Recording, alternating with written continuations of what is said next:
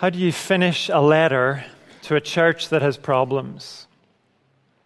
Or another way to put it would be how do you finish a letter to an ordinary church? Because a church with problems is an ordinary church. Every local church is made up of real people, and real people have problems. We all face challenges of one kind or another.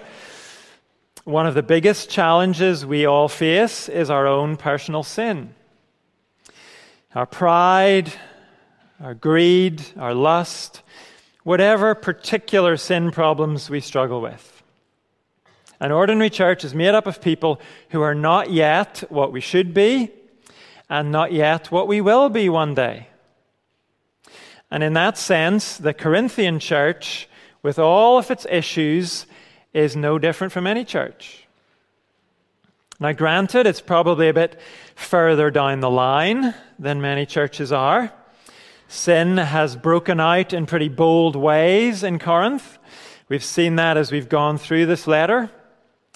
We can be thankful if we don't see the same kind of deep divisions and blatant disobedience in this local church that we've been looking at. But no church should ever read this letter and think that could never happen to us.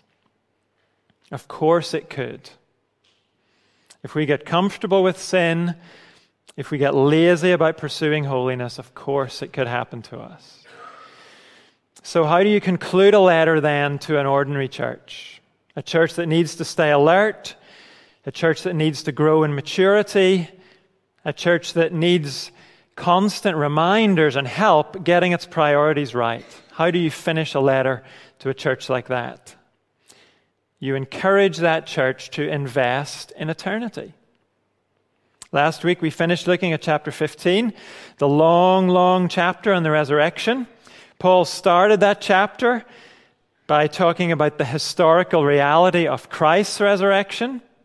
And then as the chapter progressed, he moved on to what Christ's resurrection means for our own future. It means we will be raised too if we belong to Christ. We will be raised to inherit God's imperishable kingdom, his new heavens and earth. And the very last verse of chapter 15, Paul showed how our awareness of that glorious future makes a difference to our lives here and now. He said at the end of chapter 15, Therefore, my dear brothers and sisters, in the light of all that I've just been talking about, all that's ahead of you, this glorious future that you have, stand firm. Let nothing move you. Always give yourselves fully to the work of the Lord, because you know that your labor in the Lord is not in vain. What is Paul saying in that verse? He's saying, invest in eternity. You know where your future lies. You will inherit the imperishable kingdom of God. So give yourselves fully to serving God today. Because that labor will not be wasted, it will contribute to the future. Your labor for God's kingdom will be part of the seed that will later blossom into that glorious kingdom. In chapter 15, Paul showed us these present bodies are like seeds. They will be transformed into resurrection bodies. He told us this present world is the seed that will blossom into the new world. And he told us our work for the Lord is part of the seed that will blossom into his eternal kingdom. Nothing we do for him will ever be lost or wasted. Someone has summed it up by saying, right now counts forever. It really does. And having assured us of that, in the final section of the letter, Paul gives the Corinthians some direction. He shows how they can invest well in eternity. In the original text of the New Testament, there were no chapter divisions, there weren't even any verse divisions. So the first readers of this letter heard chapter 16, verse 1, just flow straight on after the end of chapter 15.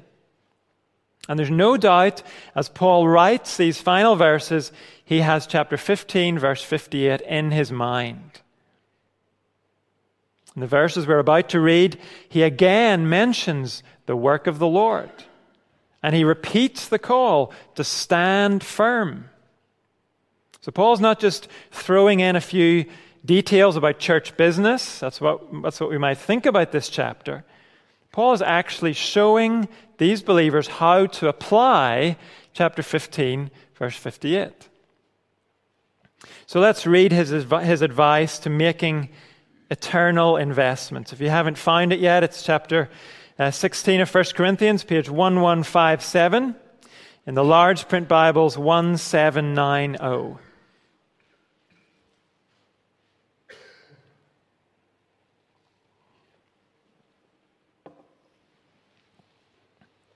Now, about the collection for the Lord's people, do what I told the Galatian churches to do.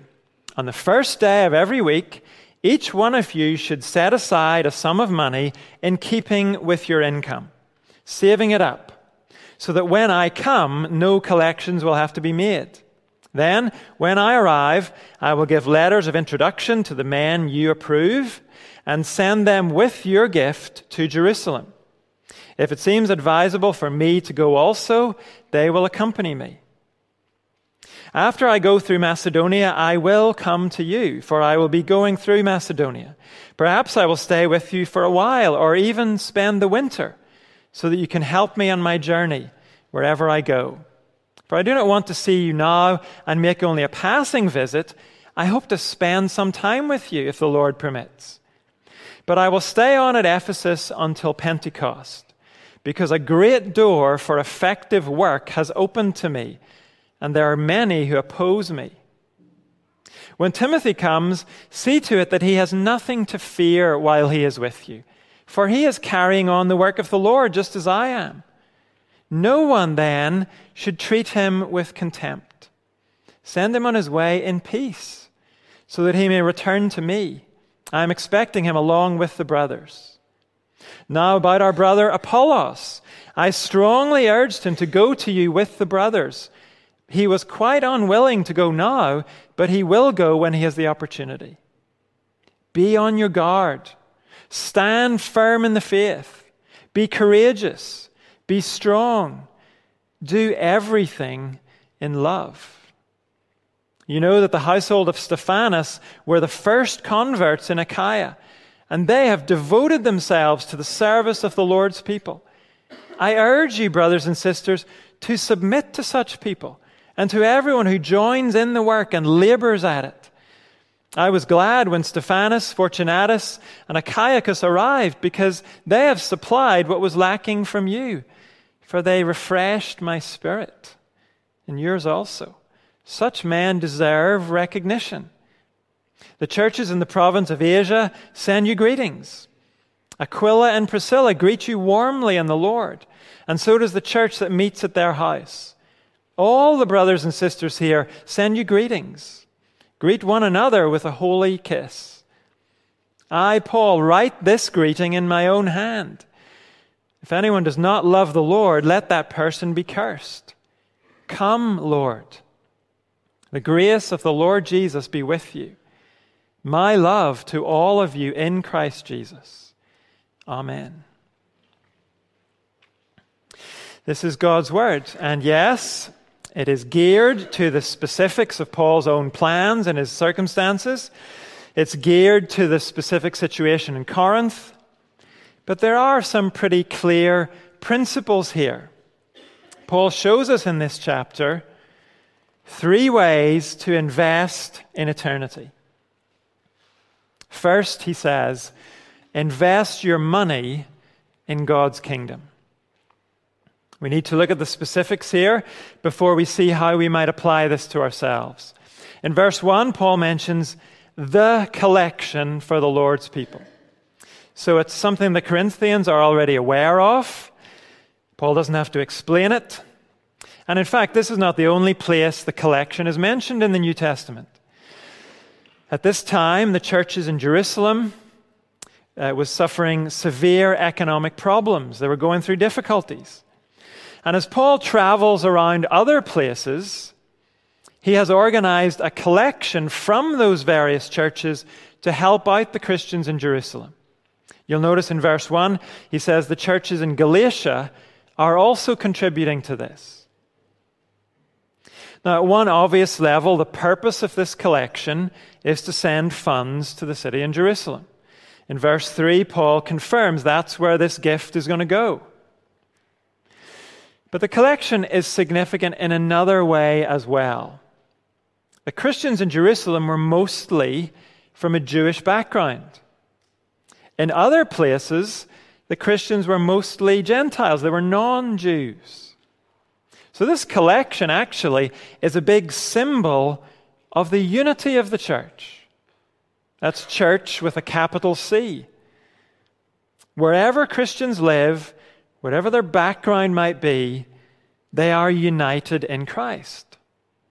They are part of the one church of Christ. And so every local church with a small c, every local church has to be concerned with how things are going for their brothers and sisters in the wider church. This collection that's organized by Paul has the aim of helping one struggling local church, and it also has the aim of helping all the churches see their unity in Christ. And we always need these kind of perspective widening opportunities. It's important that we never get so narrowly focused on our own little corner of the world that we forget we're part of a worldwide family. We need to find ways to keep ourselves looking outwards, and that's part of what Paul is doing. Then look in verse 2 how Paul gives directions for how to contribute to this collection. He says, On the first day of every week, each one of you should set aside a sum of money in keeping with your income, saving it up, so that when I come, no collections will have to be made. The first day of the week is Sunday. That was the day Jesus rose from the dead. And it was the day Jesus' followers chose to meet together to commemorate his resurrection. And Paul says, when they meet each week, each person is to set aside a sum of money. In other words, they're to put it in the collection at church. If he was just talking about setting it aside at home, it wouldn't matter what day they did it. They're to set it aside each week in the church, and then when Paul comes, he will not be in the awkward position of trying to stir up a big one off collection. The money will have been gathered already, through regular giving week by week. That's a very good principle. Regular, planned giving is more effective in the long run than just giving emotionally in response to a big appeal. Now, obviously, giving out of an emotional response is fine, it's good. But over the long haul, we will give more if we commit to giving regularly, no matter how we feel that particular week. And by collecting this on the first day of the week, as the Christians are met together, that underlines that giving actually is part of our worship. And that's why, as a church, we always include an opportunity to give during this time of worship on a Sunday. I realize it may be the case a lot of you actually give by direct debit. But when we pause in our service to do this together, we're all reminded every week that how we use our money is part of our worship. How much should each person give? Well, Paul says each person is to give in keeping with their income. Literally, he says, as you may prosper. Not many of these Christians would have had a predictable income like most of us do. It would have varied from week to week. And Paul takes that into account. They're to give as they're able to give each week. But notice, they are all to give something, Paul says. In verse 2, each one of you should contribute. That's very significant if we can remember that not many of these believers are well off. a good number of them would have been slaves. And Paul does not tell them how much to give. Clearly, he expects those who have prospered a lot will give a lot. Those who have not prospered very much will not be expected to give as much. But he does expect everyone to give something. We often wonder, what am I supposed to give? But according to the New Testament, that's the wrong question. The question is, what can I give? When Jesus watched the widow put her two very small copper coins into the temple collection box, Jesus may well have been looking at the smallest contribution of the day in terms of its amount. But what did he say? He said to his disciples, looking at the widow, she put in more than all the others. Why? Because out of her poverty, she put in all she had to live on. Jesus didn't measure her giving by some percentage, he measured it by what she had. And amazingly, when that lady had sat down to look at what she could give, she decided she could give everything. There was no law in Judaism requiring her to give 100%. She chose to do it. And she wasn't alone in having that attitude. Listen to what Paul says in another place about the same collection for Jerusalem. He says, uh, writing later on to the Corinthians in his second letter, we want you to know about the grace that God has given the Macedonian churches. In the midst of a very severe trial, their overflowing joy and their extreme poverty welled up in rich generosity. For I testify that they gave as much as they were able, and even beyond their ability. Entirely on their own, they urgently pleaded with us for the privilege of sharing in this service to the Lord's people. Notice what Paul says the Macedonian churches could not afford to give, but they gave generously. They were experiencing extreme poverty. And their generosity meant they were actually giving beyond their ability, just like the widow in the temple. So we have to ask ourselves where does that kind of sacrificial, joyful generosity come from? It comes from the awareness that as we give, we are investing in eternity. It comes from the realization that 100% of what we have has been given to us by God. He has prospered us. Yes, no doubt we worked very hard for it, but He gave us the opportunity to earn. And He gave us the health and the strength and the brains and the drive and the perseverance to take the opportunity we had to earn. Does God expect us to eat and drink? Does He expect us to put a roof over our heads and clothes on our backs? Of course He does. He's a good God. What He gives us is for our good. And it's also for us to invest. so the question becomes where do I want to invest it? Do I want to invest what I have in treasures and toys and other stuff that's going to end up in a skip someday?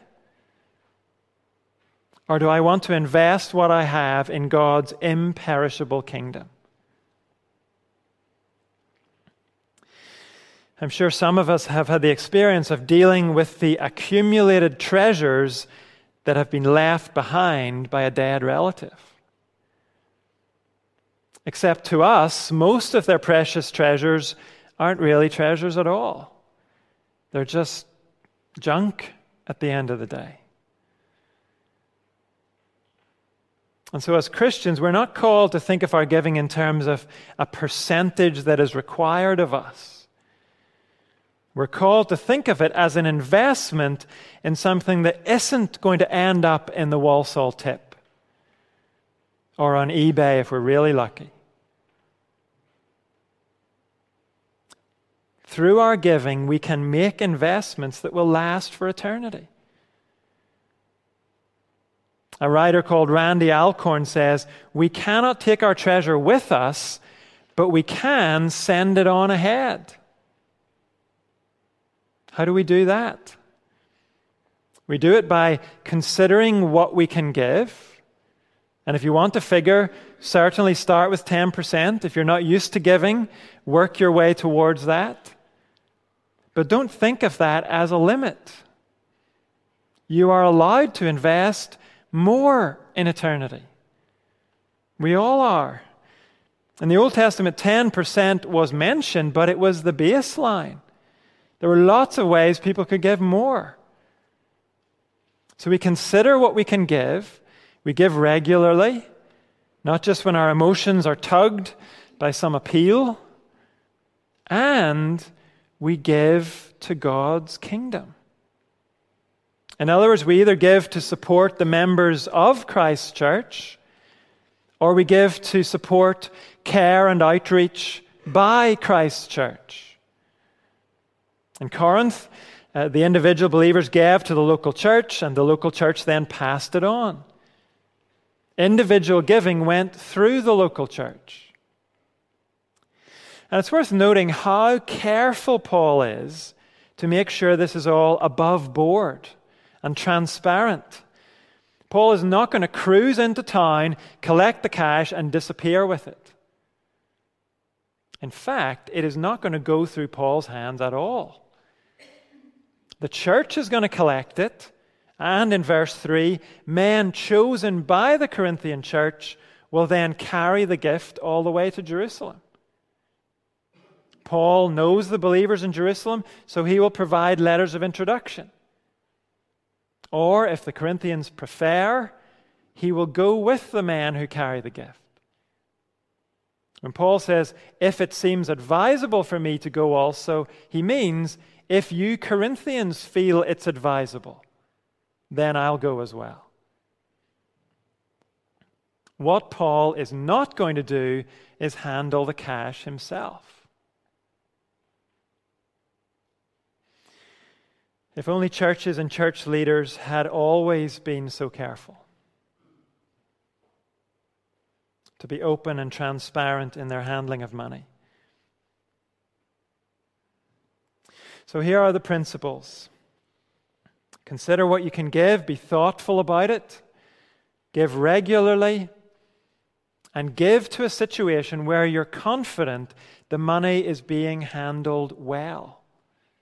Be wise. I hope that as a church we handle your money in an open and accountable way. Certainly, when we make decisions about where to send the money, we try to make sure we're giving to work that is either supporting members of Christ church or supporting care and outreach by Christ church. And those are the ways we try to use the money here as well.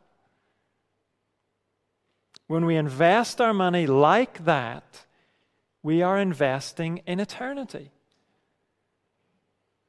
We're using our finances to build something that will last forever.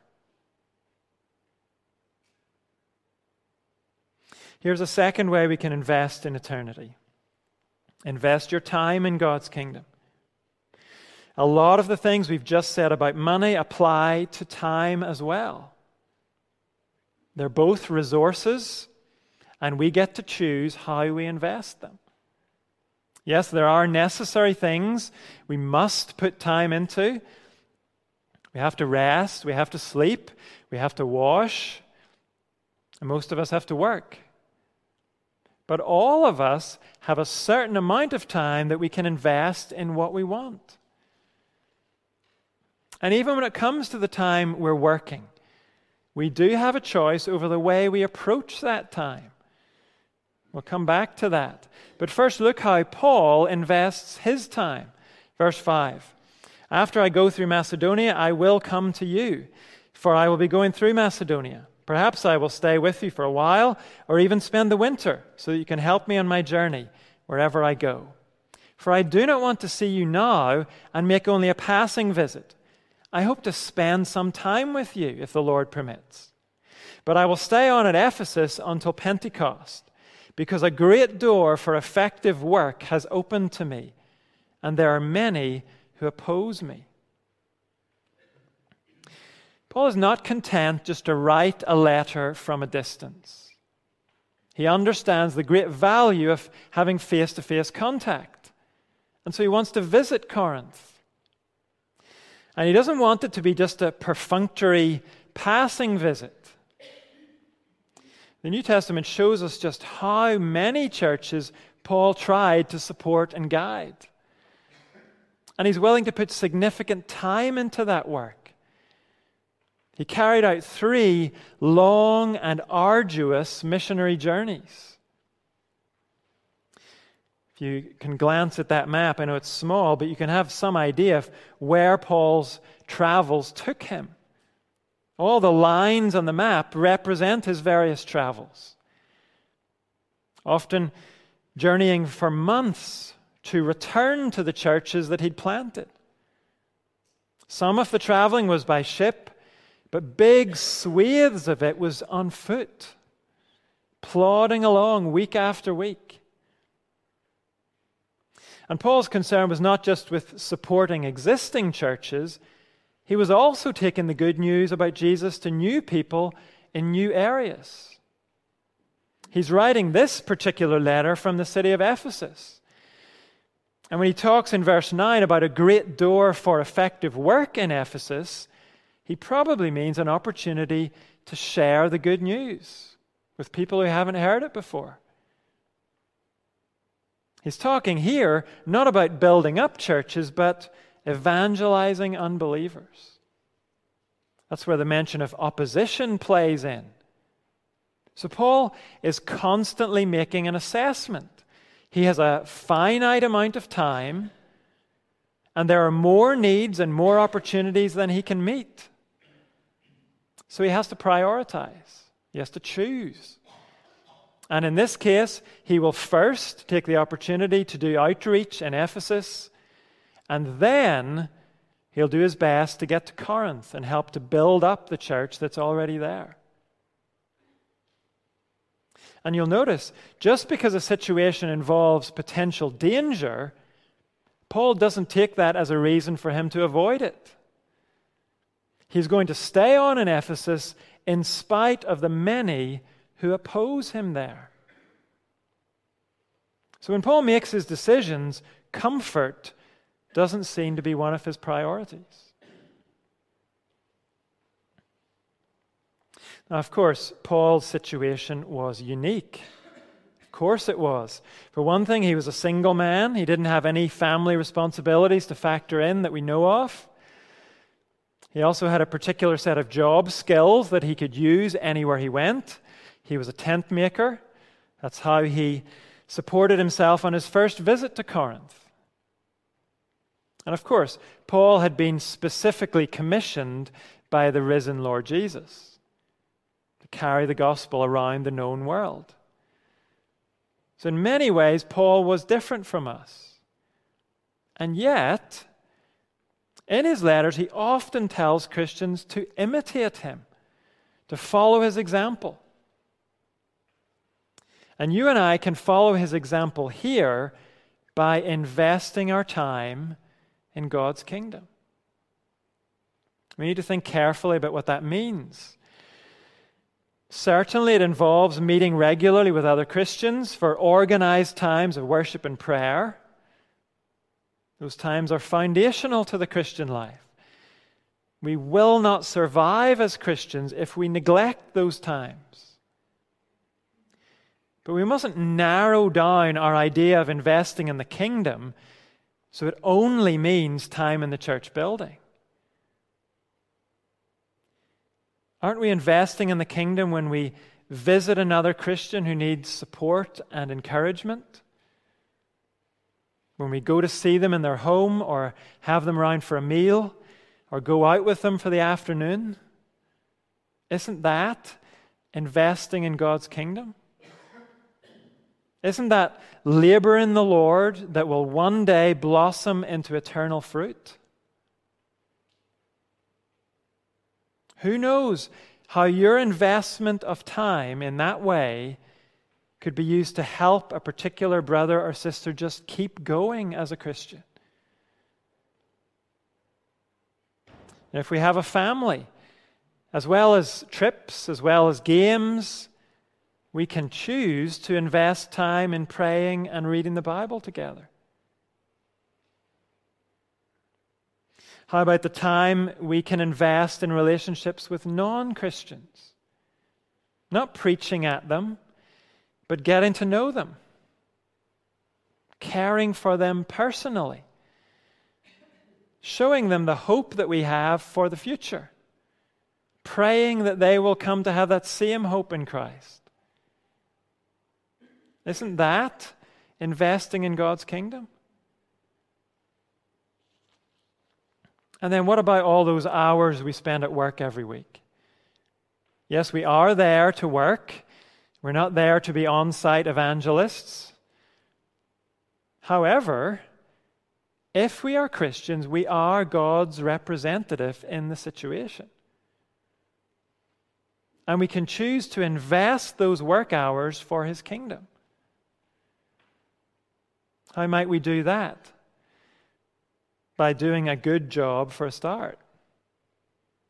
Being conscientious and trustworthy, isn't that a start? Being respectful to those who are further down the pecking order, not lording it over people who answer to us. And also by showing that we don't live for work, that there are some things we will not do for money. That missing out on a promotion isn't the end of the world for us. And that we will not sacrifice our family for our career. People who are like that will often stand out in the workplace. And sometimes people like that get asked the reason why they're different. And sometimes they have opportunity to give the reason for the hope they have. The way we approach our daily work can make it an investment in God's kingdom. If we do our work to honor Christ, not just for a paycheck or a retirement package, you might be the only Christian your colleagues know. So show them how someone lives when they're living for Resurrection Day.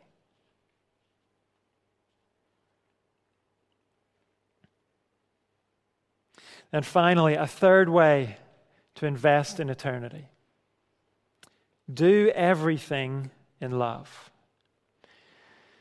That is what ties these final verses together. The command comes in verse 14 do everything in love. But clustered around that command, we hear about various different people. A lot of names are mentioned. And this will make sense to us if we can remember what we know about the Corinthian church. This is a church being torn apart by rivalry. These people are dividing up, trying to follow the particular leader they think is most impressive. Paul highlighted that right at the beginning in chapter 1. And he returns to it here by mentioning some of the leaders. In verses 10 and 11, he mentions Timothy, a young man who worked with Paul. Back in chapter 4, Paul said he was sending Timothy to Corinth. Timothy's going to get there before Paul does, and he will remind them of the way of life they're called to as Christians. But Paul knows some people in the church are well capable of chewing Timothy up and spitting him out. They're well capable of treating him like a pipsqueak who has no place talking to such wise and mature Christians as they imagine themselves to be. So Paul says to them in verse 10 See to it that Timothy has nothing to fear while he is with you for he is carrying on the work of the Lord just as I am. No one then should treat him with contempt. In other words, part of doing everything in love means receiving this young minister of the gospel with respect, swallowing their pride and taking on board what Timothy says to them. We've already seen in verse 9, Paul takes it as a given that ministry to non believers may lead to persecution. But ministry to Christians should not lead to persecution. Those who minister faithfully to Christians should have nothing to fear from those Christians. Then in verse 12, Paul mentions Apollos. We learn elsewhere in the New Testament he was a very capable Bible teacher. He had already spent time in the city of Corinth. And chapter 1 said that some people in the church were trying to line up behind Apollos as their favorite leader in opposition to Paul.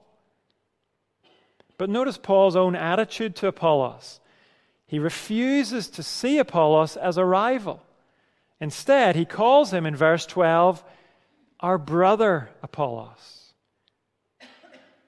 And far from trying to get Apollos out of the way, Paul has been urging him to go back to Corinth and help the church. But he says Apollos is quite unwilling to do that for the time being. We're not told why that is.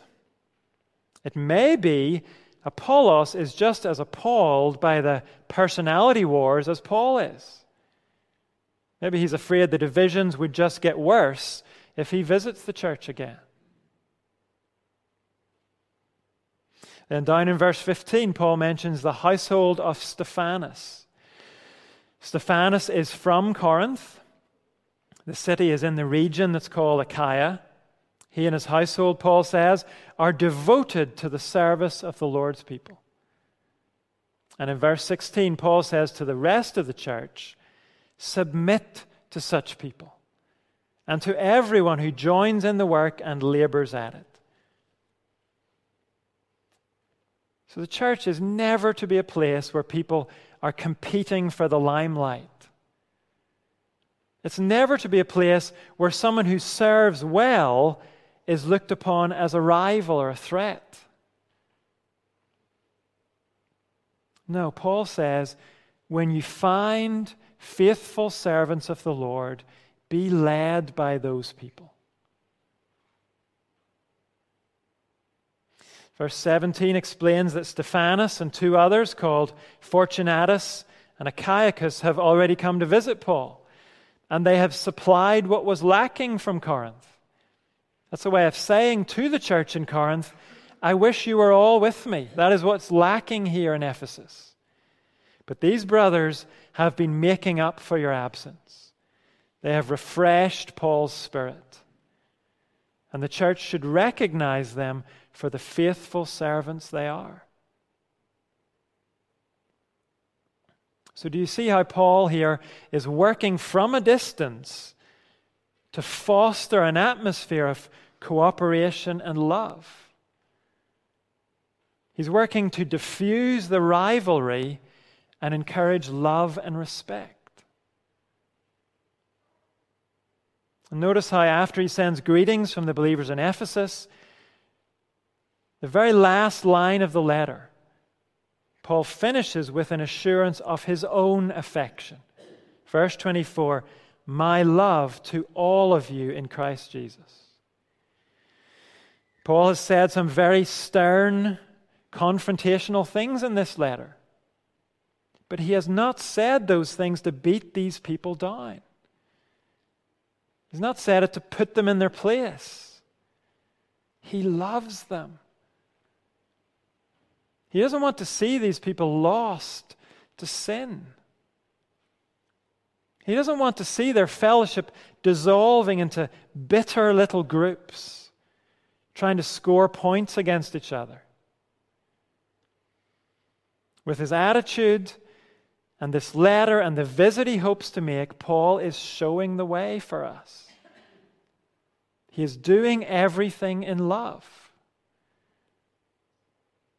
How does he manage that? How does he persevere with these difficult people? They live far enough away, he could just forget about them. He could write them off as a lost cause and give his time elsewhere. Why does he keep on working with them? Because he is investing in eternity. He wants to see these men and women safely arrived in God's new heavens and earth. And he knows the love he pours into these people will not be wasted. Back in chapter 13, Paul pointed out to us love is a foretaste of the future for us as Christians. It is not just our duty here in the present, it is our destiny. Love will never fail. God's new world will be a world of love. So when you and I persevere in love today, we are investing in the future. It all starts with our love for the Lord Jesus Christ. Paul reminds us of that in verse 22. If we don't love Jesus, we are under God's curse. It's desperately serious. We're rebels against God if we don't love Jesus. But when we respond in love to the lover of our souls, that curse is lifted from us. Now we have a Savior who paid for all of our sin on the cross. And we can look forward to his return instead of dreading it or trying not to think about it. We can pray, Come, Lord. Come and defeat every last enemy as you've promised to do. Come and put things right. Come and establish your eternal kingdom of righteousness and peace. As Christians, we can pray like that with no fear, only expectation. And as we pray and wait, we can commit to sharing the love He has poured out on us. Christianity is not about trying to summon up love for others. It's not about that. It's about realizing just how much we are loved and showing that same love to others. Starting with our brothers and sisters in Christ. When you and I show love, when we persevere in love, we are doing something that is and will be so utterly worthwhile. We are investing in eternity.